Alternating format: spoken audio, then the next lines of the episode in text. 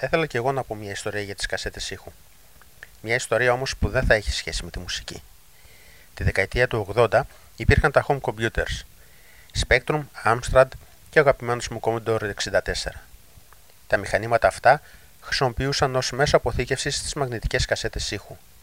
Αργότερα βγήκαν και οι πρώτες δισκέτες, αλλά το πρώτο μέσο αποθήκευσης που είχαμε ήταν οι κασέτες ήχου.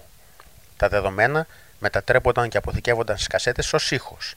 Αν τις άκουγες σε κανονικό κασετόφωνο, άκουγες κάτι σαν τον ήχο που ακουγόταν αργότερα από τα πρώτα μόντεμ της εποχής των υπολογιστών.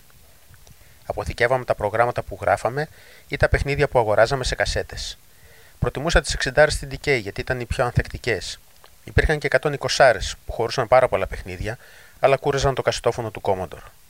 Έχω και αυθεντικά παιχνίδια της εποχής που πουλιόντουσαν σε κασέτες. Θυμάμαι ακόμα το πρόγραμμα Ζημούθιο, ένα ειδικό πρόγραμμα για να ρυθμίζουμε την κεφαλή του κασετοφώνου ώστε να έχουμε την καλύτερη γωνία ανάγνωσης, μιας και τα δεδομένα ήταν ιδιαίτερα απαιτητικά.